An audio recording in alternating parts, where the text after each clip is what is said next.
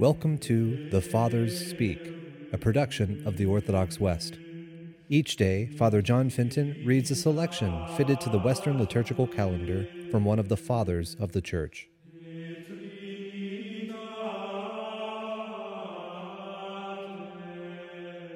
On this sixth day of Christmas, let us listen to a portion of a homily by our Father among the saints, Ambrose. See how the shepherds came in haste. No one can in sloth seek Christ. See how implicitly they believed the angel.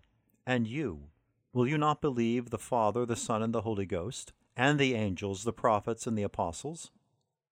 Note also how scrupulously the evangelist weighs the significance of each word in the Scripture.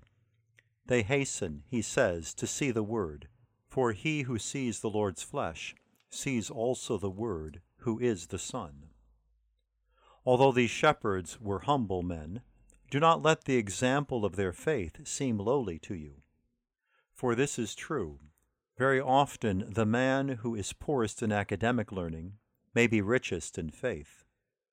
The Lord does not seek schools filled with throngs of wise men. Rather, he seeks a simple people who do not know how to overlay truth with ornament, not to disguise their thoughts. The Lord will have simplicity. He does not desire adulation. Never think that the shepherd's words are to be thrust aside as valueless. Mary herself gained in faith from them by them people were gathered to the worship of God. And all who heard marveled at the things told them by the shepherds. But Mary kept in mind all these words, pondering them in her heart.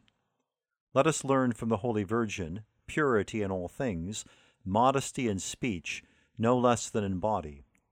That modesty by which she laid up in her heart the evidences of her faith.